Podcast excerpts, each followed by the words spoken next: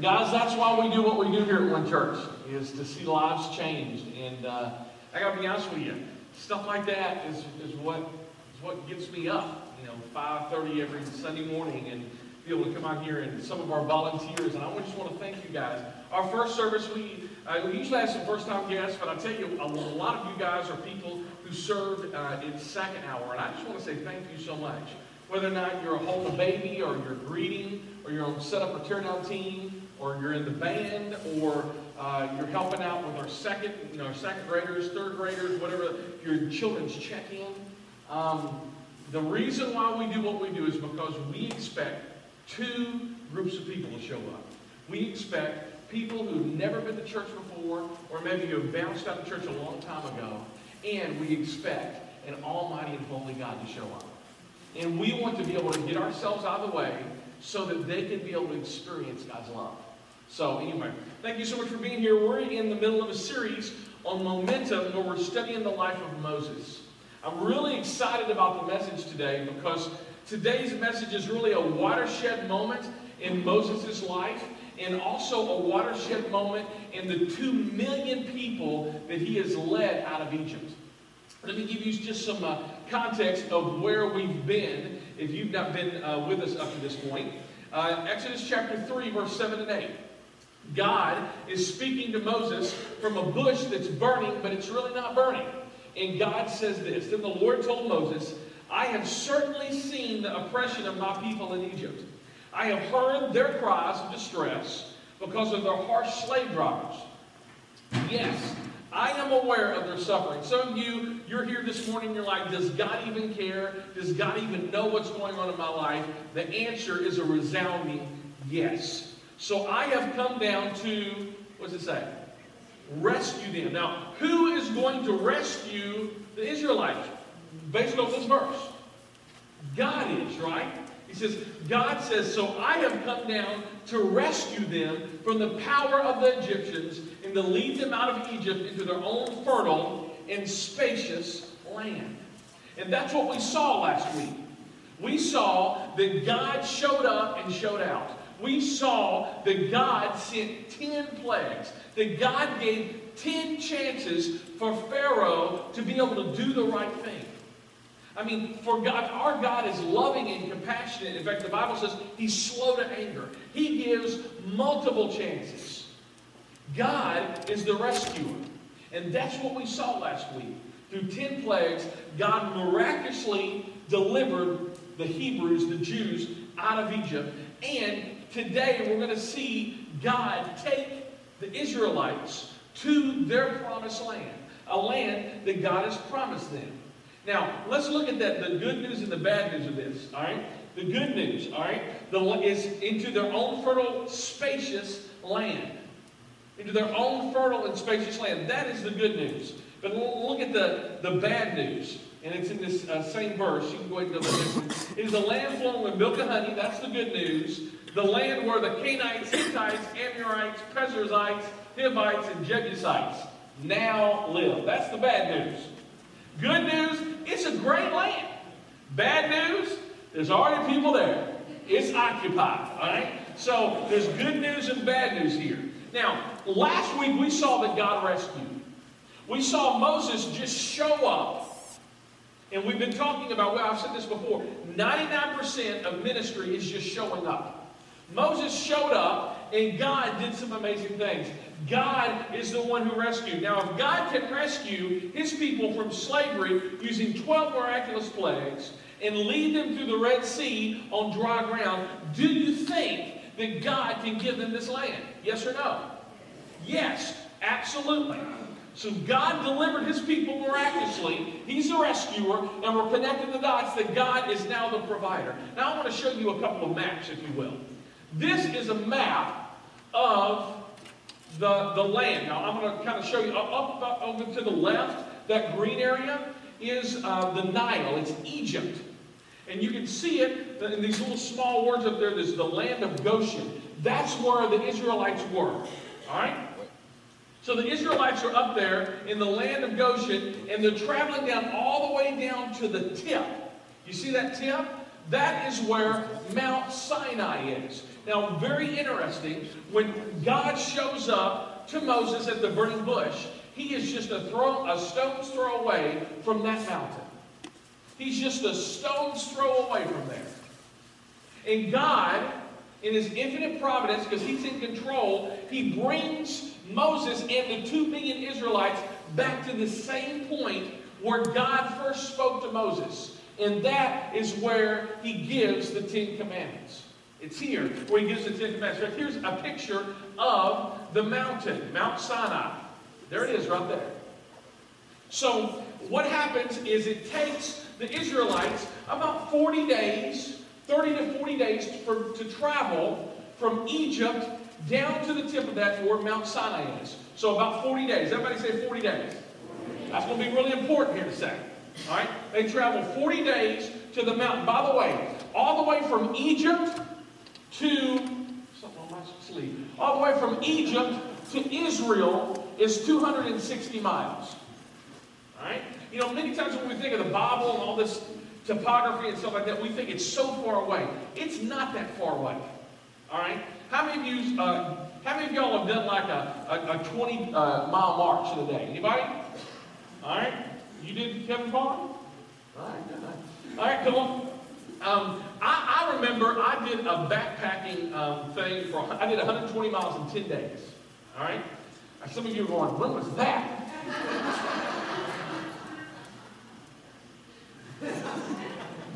I was a Boy Scout, I'm an Eagle Scout, and I went to a place called Philmont. And uh, it was in Cimarron, New Mexico, and it wasn't that long ago, so you can be quiet. All right? Anyway, but throw that, throw, throw that, picture up there if you would. Uh, the next one on there if you would. I want to show you this route they take, and you really can't see it good. I apologize. They go all the way down from that green area, all the way to the tip, and that is where they hang out for the next 13 to 14 months. This is where God gives the Ten Commandments to Moses.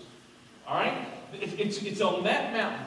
It's there that they uh, hang out for 13 to 14 months, and God gives them the blueprint for a big tent that they were going to make where Moses was going to meet with God. It's not just the place where God hung out, it was more than that. It was a place where Moses met with God. And, the, and the word is called the tabernacle. And he gave all of these things, all of these rules, and all this. You know, it, it, it's so interesting. You need to read that. Um, it's, it's found in Exodus. It's found in Leviticus. I mean, I mean, all of this stuff happened there. Oh, thank you. That's really good. All right, cool. Um, uh, so uh, it happened the 13, 14 months there at Mount Sinai. So they're hanging out there for 13 to 14 months. Very, very important. And in Deuteronomy chapter 1, verses 6 through 8, this is what it says. When we were at Mount Sinai, the Lord our God said to us, You have stayed at this mountain long enough.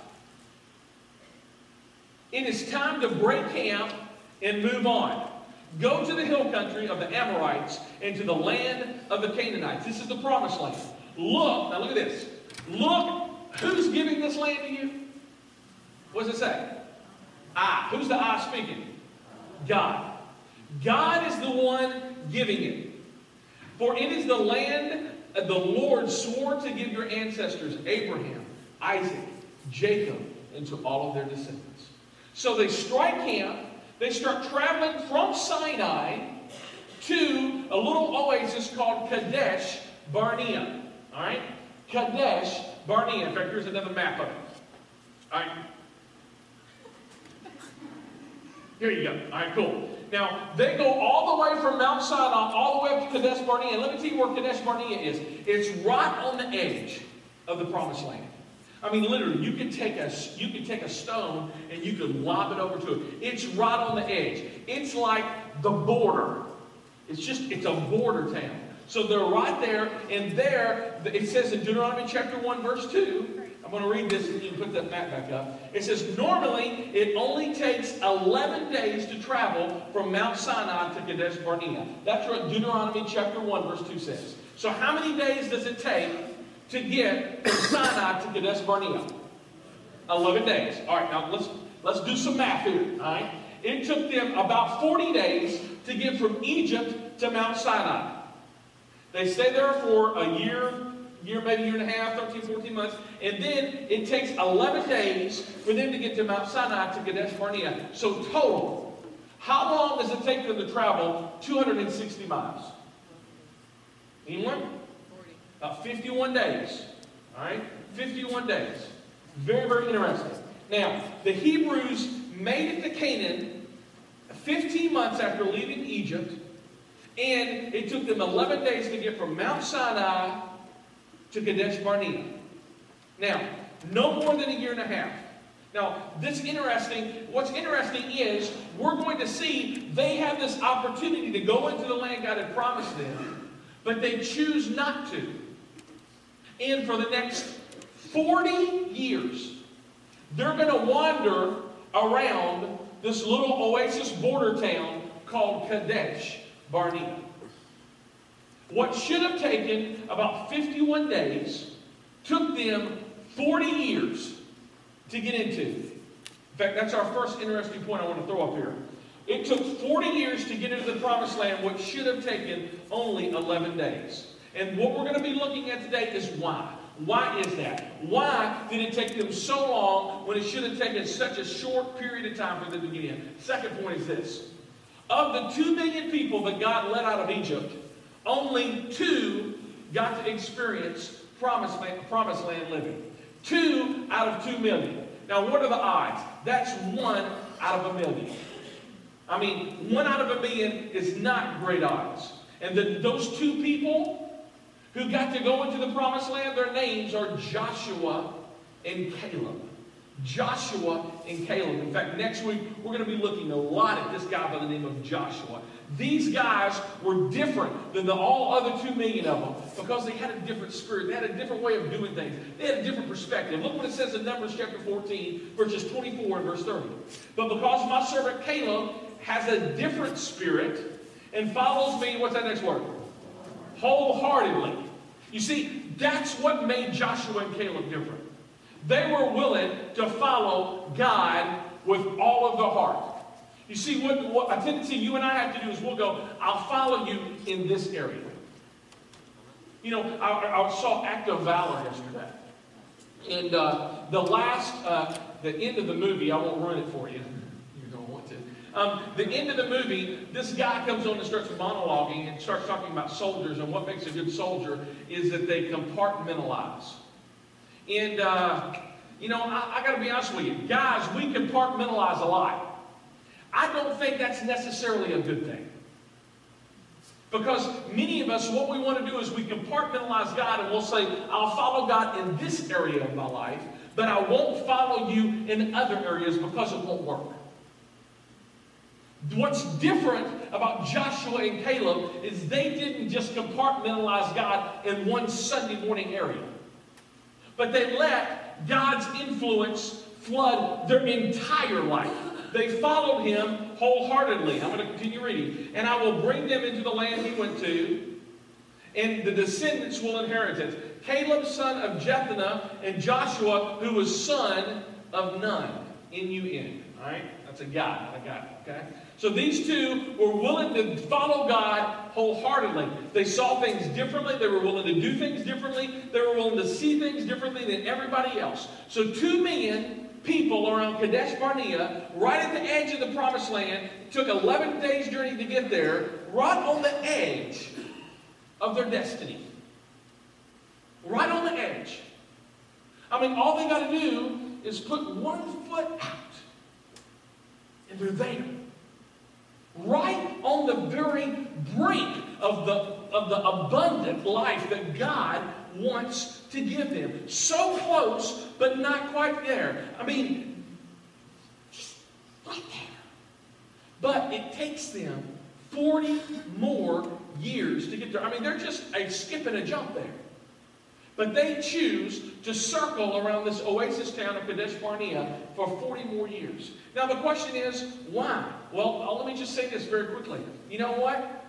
The reason why many of us choose to just keep on going in circles is because Kadesh Barnea really wasn't that bad of a place. It was an oasis town. And it's right on the edge of the promised land. In fact, it's this land had good soil and the abundant agriculture that was characteristic of the promised land, but it wasn't quite there. It was still kind of desert terrain. It was a place just outside of God's fullness. It was enough of a supply to keep the people from desiring more. It was just enough to survive, but not to thrive. It was plush. It was comfortable. Just clear, the water was just clear enough, and the living conditions just comfortable enough to make it a place where they could just settle. The Israelites settled for a desert rather than fight for a better land. Sounds kind of like you and me sometimes, doesn't it? I mean, we're going to see, they're going to see that the promised land was way too risky. I mean, that there was some risk involved. And did you know, this is very interesting, that there was 12 tribes of the Israelites, two and a half tribes decided and asked Moses, listen, why don't we just stay on this side of the promised land? There were two and a half tribes that never entered into the promised land. Let me tell you who they are. They're Reuben, Gad, and half of the tribe of this tribe called Manasseh.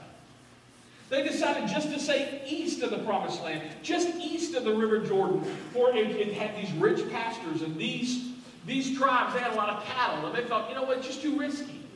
Let's don't risk it. So these two and a half tribes became complacent, and they never entered into the land that God had promised them. They didn't want to take the risk of what happens if they cross over into enemy territory. Just on the edge of abundance, they elected to stay permanently outside of God's land. And I wonder, are you that way this morning? I mean, some of you would rather settle for a desert in your marriage rather than fight to make it better. You know, I hear some couples say this, you know what, we just never fight. Let me tell you, that's not a good thing. When I hear couples say we just don't fight, what that tells me is one or two things. One person has just, just got on their back and played dead. And they're not willing to really fight for the relationship anymore. That's usually what happens. Or that somebody, the other extreme is that somebody is really controlling both are not healthy. Let me tell you, my wife and I, we've been married for 19 years. We still fight. We still do. Now, some of you think, you're the preacher, aren't you supposed to have a perfect marriage? Well, um, we can't have a perfect marriage because I'm not perfect. She's not here right now, and I can tell you she ain't perfect. I'm just saying, I love her, and if she was up on the stage, she would tell you the same thing about me. But let me tell you about this. We sometimes have some knockdown dragouts. But you know what? We know at the end, we're going to stay committed to one another. We are going to fight to make this relationship better. And some of you, that's what you need to commit to do. You've been living on the edge of the promised land for too long in your marriage and you've just been settling. And that is not where God wants you to be. In fact, what does John chapter 10, verse 10 say? Jesus said, I come so that you may have life and have it how? More abundantly. That's exactly right. God just doesn't want you to settle. Some of you, you're settling with the relationships with your stepkids. You think, well, I'm not their, I'm not the real dad, I'm not their real mom. Bunk. Let me tell you, if you are in that house and you have influence over them, then you are the man, you are the woman that God has placed in their life to help influence and shape them. Period. You've got to be willing to fight for it. You've got to be willing to do the hard work to be able to make this promised land living better. But many of us just would rather settle for a desert than to fight for a better land. Have you ever settled for less than the fullness of what God is offering you? Have you, have you ever become complacent with the good when God's offering you the best? I mean, I, I mean, that just, sometimes that just happens. It just happens. I mean, we're willing to, uh, are we willing to walk away from some things and say no to some good things because they're not the best things? I mean, did you know, this is interesting, at this point, God's people, the Israelites, cannot be destroyed by, by Satan. Cannot. In fact, this is what God talks about you and me if you're a Christ follower, that Satan cannot destroy us. Satan knows that. But let me tell you what our enemy can do. If he can't destroy us, he's going to distract us. And he'll distract you with some good things. We talked about this last week about the encumbrances in Hebrews chapter 12, verse 1. So that's what happens. They get distracted and they just start looking at what they've got. Why do we want to go there when it's so nice here? Now, let me talk to you about what happens. They get right on the edge of Kadesh Barnea, right here. Right? Some of y'all I know are praying for me to fall off. It's not going to happen. Knock on wood. Right? Um, they get right on the edge, and Moses chooses 12 men from the 12 different tribes and, and they're spies, and he sends them into the promised land, and they're to scope it out. All right? They are to do some recon work. They are to formulate a battle plan. All right? So that is exactly what they do. The spies go in and they do some snooping around. So let's see what happens. Got your Bible? Numbers chapter 13 is where we're going to be the rest of the morning. Numbers chapter 13 says this about the spies. When they come, when they came to the valley of Eshcol, they cut down a branch with a single cluster of grapes, so large that it took two of them to carry it on a pole between them. That's a lot of grapes. Right? They also brought back samples of the pomegranates and the figs. That place was called the Valley of Eshcol. By the way, in Hebrew, that word means what? Cluster. Why? Because the cluster of grapes the Israelites men cut there. So God gave the spies in their own hands a cluster of God's ability. They put God put proof and evidence that God is amazing. Right in the palm of their hands. And it was so big, this proof, that it took a guy here and a guy here hanging it on a pole, and it just coming all the way down. How many of y'all been to Publix yet? All right? I mean, what I hear about Publix is the fruit, and, and, and it's just amazing. Okay, it can be amazing. It ain't that amazing, right? I mean, cause, I mean, I you can get some grapes from Publix, but you know, you got you're not going to have like two bag boys. Do you mind if we carry this up to your, you know? No, no, no. It's that good, but it ain't that good. You see, that's what happens in the promised land. So amazing. I'm to keep on reading. God is faithful. Look at verse 25. After exploring the land for 40 days, the men returned to Moses, Aaron, and the whole community of Israel at Kadesh in the wilderness of Paran. They reported to the whole community what they had seen and showed them the fruit they had taken from the land. This was their report to Moses. We entered the land you sent us to explore, and it is indeed a bountiful country. A land flowing with milk and honey. Let me just stop right there. You know, we keep on hearing this land flowing with milk and honey. What does that mean? Well, back in Egypt, you had, if there was, in fact, you saw it on the, on the map. If there's any green in Egypt, it's because it, it, it happened around that, that Nile Delta, right? Well, that's what gave the Egyptians, that's how they were able to do crops. But in Israel, you didn't have just one big source of life. There was pasture land everywhere, and it was all dependent upon God sending rain. Now, the milk. If you're able to get a lot of milk, that means you have cows to produce the milk, right? Thank you for coming to one church. You have cows to produce the milk, which means you've got cattle in the land, and there's enough grass to sustain the cattle. So when it says a land flowing with milk, all right, that means there's a lot of grass everywhere with a lot of cattle eating and producing that stuff in a recycling program called 2%. Right? now, you got honey. All right, what makes honey? Not Bear. Right? The bees. And here you have bees, and you have all of these flowers and all this stuff growing that's able to pollinate and able to get all of this honey. So it's just, it's just, it's just saturated with goodness. All right? Now, I'm going to keep on going. It's a land flowing with milk and honey, and here's the kind of fruit it produces. And here's when they go, ta-da! Look at these grapes. Look at these figs. Look at these pomegranates. But what is that next word?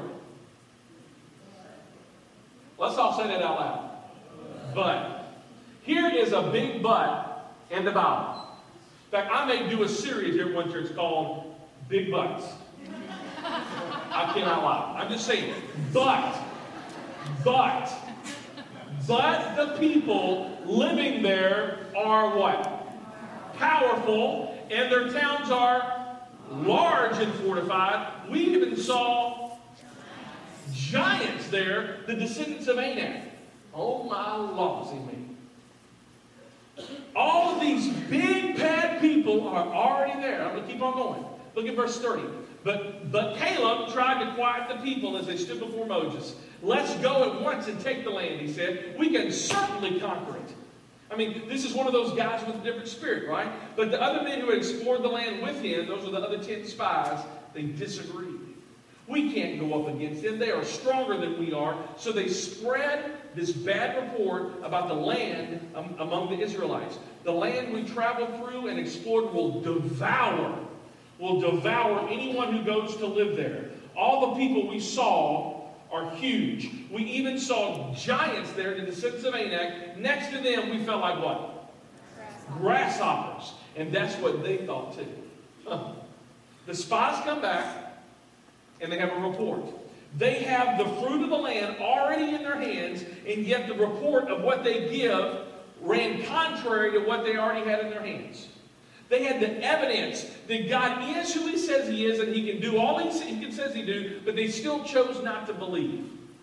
And there's one key word I've already pointed out here, and it's the word but. But the people living there are powerful. But there's a but. Are, is there but buts in your life when it comes to excuses?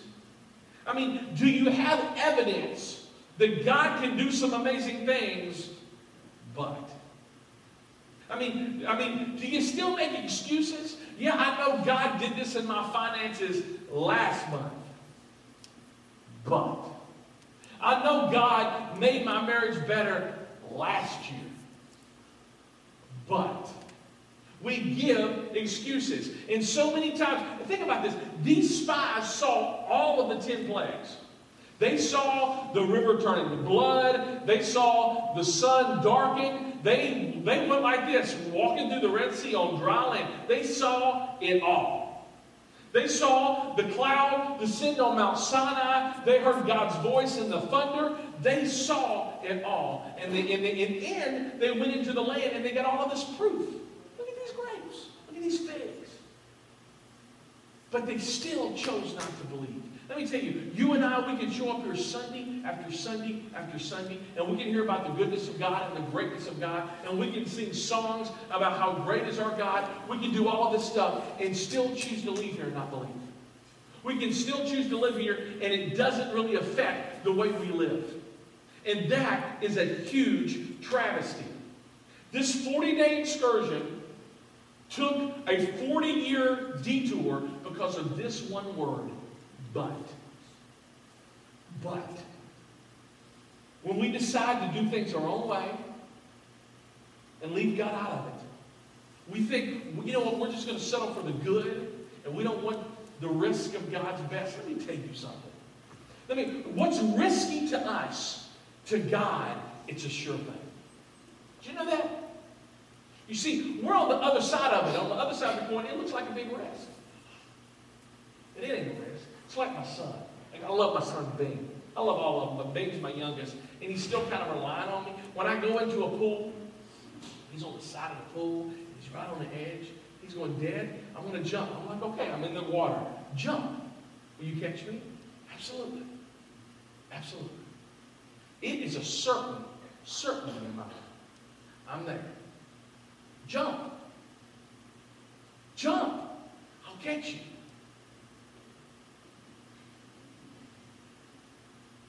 You sure you're going to catch me? You see, it's a risk in his mind. But me being his dad, it's a foregone conclusion. I got you, boy. I got you. You go ahead. That is exactly how our Heavenly Father what's a risk in our minds. In his minds, he's like, I got it taken care of. All you got to do is show up. And just like I rescued you out of Egypt, I'm going to kick them out. And they're like, I don't think so. It's too big of a risk. And that is exactly what happened. Let me tell you about these 12 spies. Look at Numbers chapter 13, 2 and 3. I'm running out of time, so I've got to hurry up through this.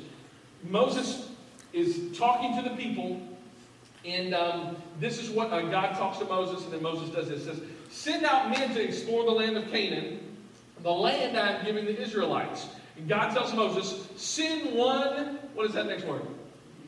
Leader. Where does it say? Send one leader from each of the 12 ancestral tribes.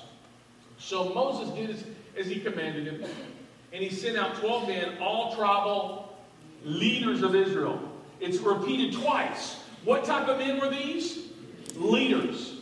These were leading men. These, these 12 spies and 10 of them who brought back a bad report, these were supposed to be the influencers of the crowd. These were the men that everyone else looked up to. They influenced their decisions. They took their problems to these men. These men should have been able to decipher through all of these problems. They, were, they looked to them. God told Moses, You choose the leading men, and he chose the influencers from the bunch. So let me ask you a big question. What type of influences do you have in your life?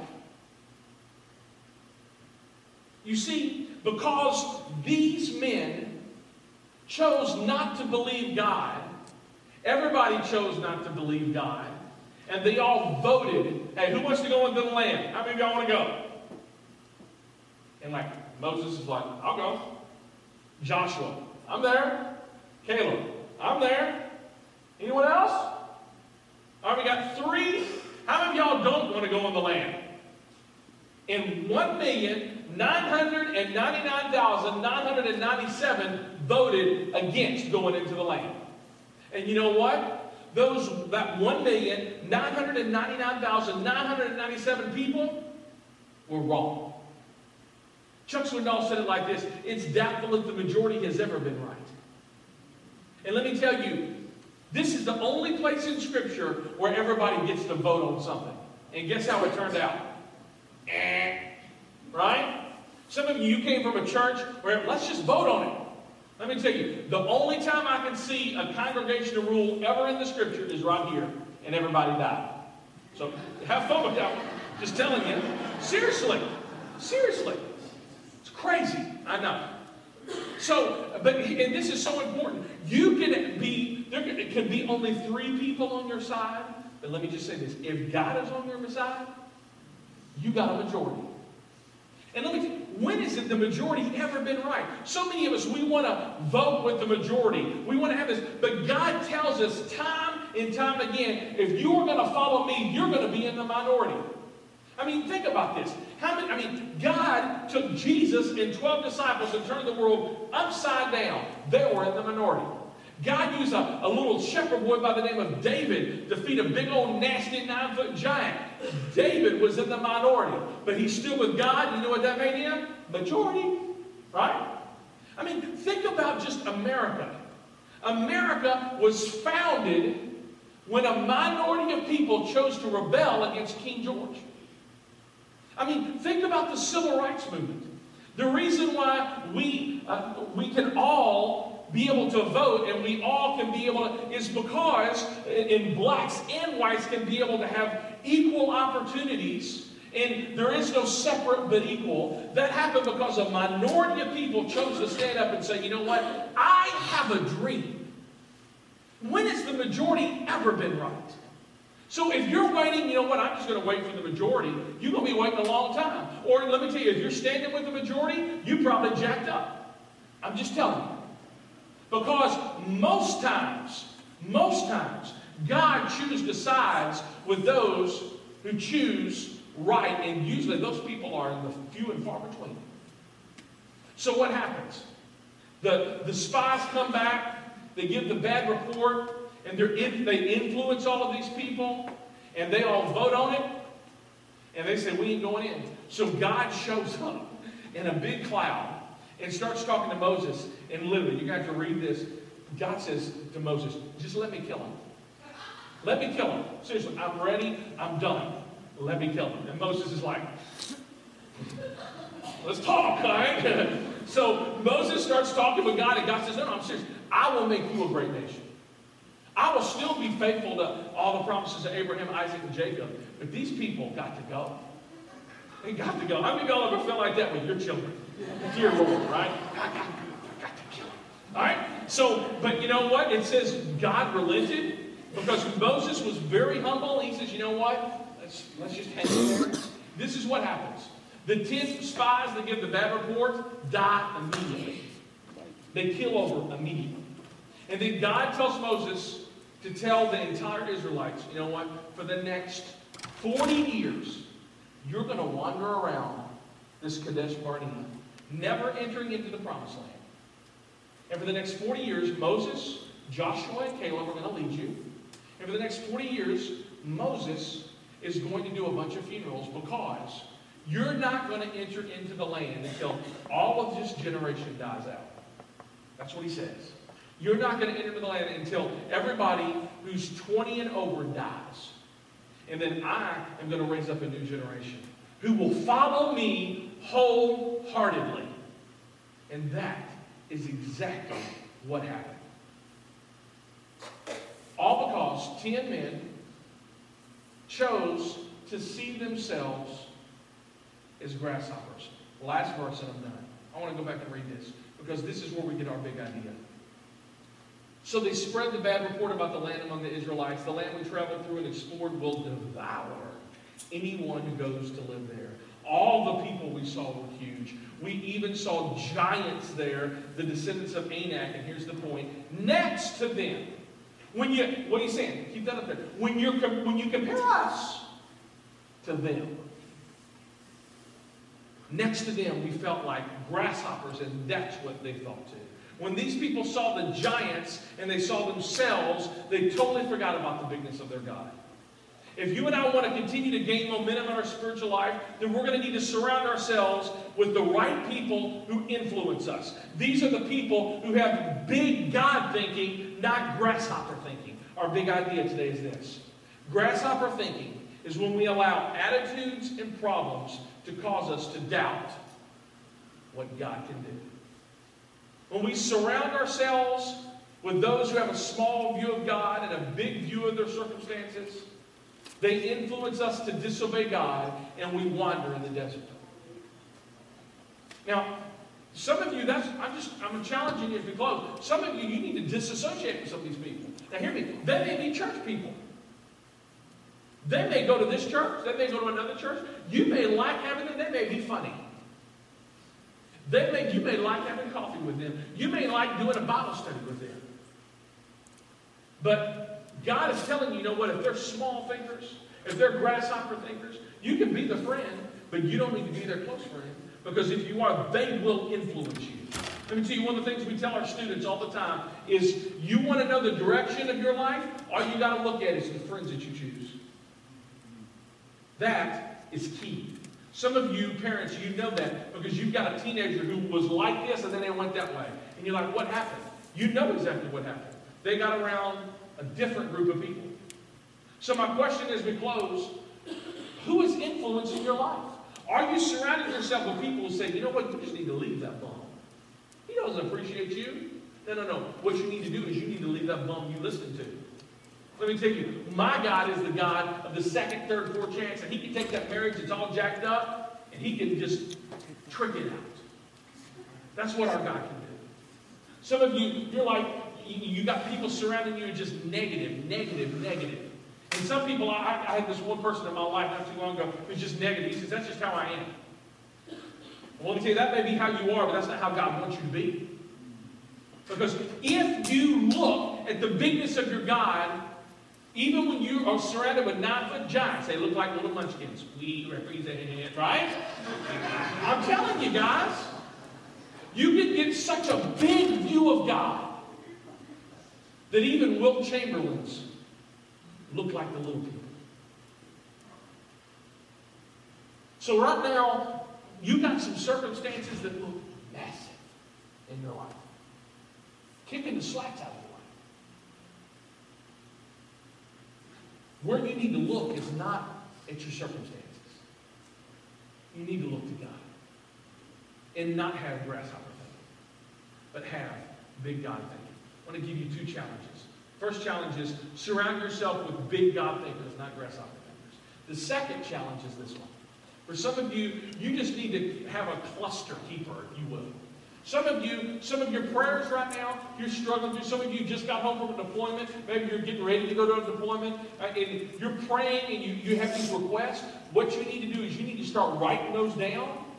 And then when God answers the request, you need to write that down beside it, put the date beside it, so that that can be the evidence of the greatness of your God in your hands. Because let me tell you what happens is we have a tendency to forget God and forget God's goodness. We have a tendency to go, you know what, okay, he fixed this last week, but now when something else happens,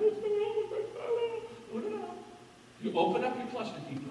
You can say, this is what God did. If God did this, if he did this in my marriage, if he did this in my finances, if he did this on my job, if he repaired this relationship, if he fixed this, then maybe I can just give him my present mess right there. my, my, my giant now, and he will take care of it. He will take care of it. So, got a couple of questions and we're going to be done. the first one is this. What if your spouse is the person that has grasshopper thinking? Mm, that's a good question. That's a really good question, actually. You know, one of the things that you can't do is leave your spouse. That's not what God's Word says. You know, I think one of the things that I would just really encourage you to do is if your spouse is the one who has grasshopper thinking, you need to surround yourself with, and it's really important for you to surround yourself with the support people around you who are big God thinkers. Because I'm telling you, when you're at home and you're with him or you're with her alone, it's going to be easy to just feel that negativity to bring you down. But I'm telling you, the, the people you do your life with outside of him or her, your spouse, let them lift you up. Let them pray you up. I mean, let them, I mean, and you just be honest with them. And it's, you're just going to have to be really intentional to surround yourself with big God thinkers. Because, you know, and I would say this, pray. Pray that God would change them. We're going to talk about this a lot next week, but prayer will work. It will either change them or it will change them. Sometimes we, are, we think our spouse is the biggest problem, and you know what? Who's the biggest problem? Mm. I mean, move from preaching to meddling on that one. How do you know uh, which relationships to fight for and which ones to let go? That's a great question, all right? Um, first one is this. Is um, I would say this, if it's your if it's your spouse, you fight for it, baby. Let me tell you, one of the things that I, I will start yelling at people, all right? I'm just to be honest with you. I just, you got to fight for your marriages. So hear what I'm saying, people? I, I need to hear somebody say yes. Yes. Thank you, dear Jesus. Seriously, I'm going to come out there and start screaming. All right? You've got to fight for your marriages. If you don't fight for it, no one else will. You fight for it because that is your promised land. God can, I mean, the, the junk of, of all of that stuff in your marriage, it is fertile soil for God to show up and do some amazing things. So the, I would just say the first thing, if you're questioning, you know, what type of relationship to fight for, marriage, let's just put that off the table. You, you said I do and you did. It's done. All right? I, my wife told me, seriously, I remember this. I, got to get off stage. But I remember my wife said this. She said, uh, we were in seminary, we had been married a year. I remember coming home from seminary after studying the Bible and coming in, and I hear this crying. And I'm like, what's going on? My wife is in the bedroom in the closet with the doors closed. I'm like, this is never good. So I go to it, I open up the bedroom doors, and she's down on the floor and she's weeping. I'm like, you okay? She says, I just realized that God hates divorce. And I gotta live with you for the rest of my life.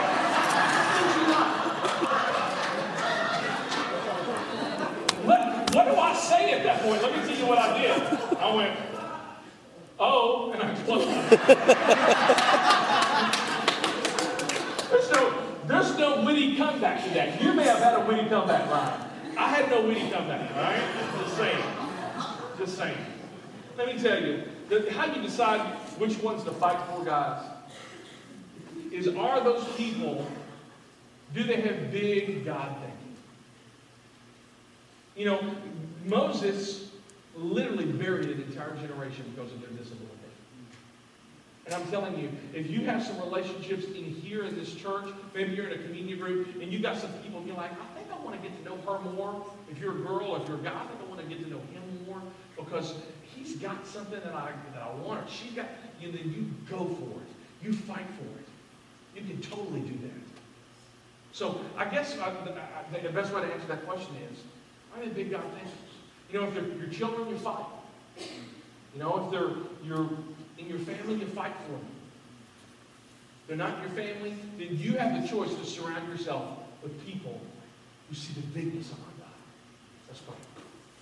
Dear God, you are amazing. And God, I thank you so much, God, that we can be able to relate to these groups of people, um, this two million people, God, who just chose to go right to the edge of your blessing but not go in. Because, God, so many times, that's been me.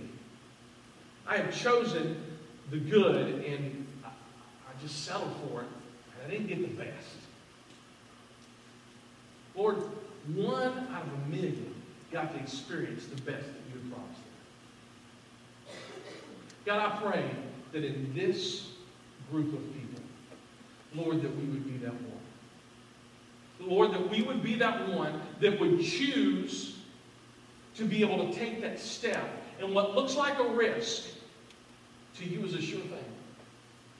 And Lord, that we would not have grasshopper thinking, that we would not compare ourselves to other people, that we would not look at other people's statuses or other people's whatever, their Facebook or Twitter accounts, and compare our numbers to theirs because really the only number that really matters is us being with God. That's a majority. And God, I pray that we would stand with you, Jesus Christ.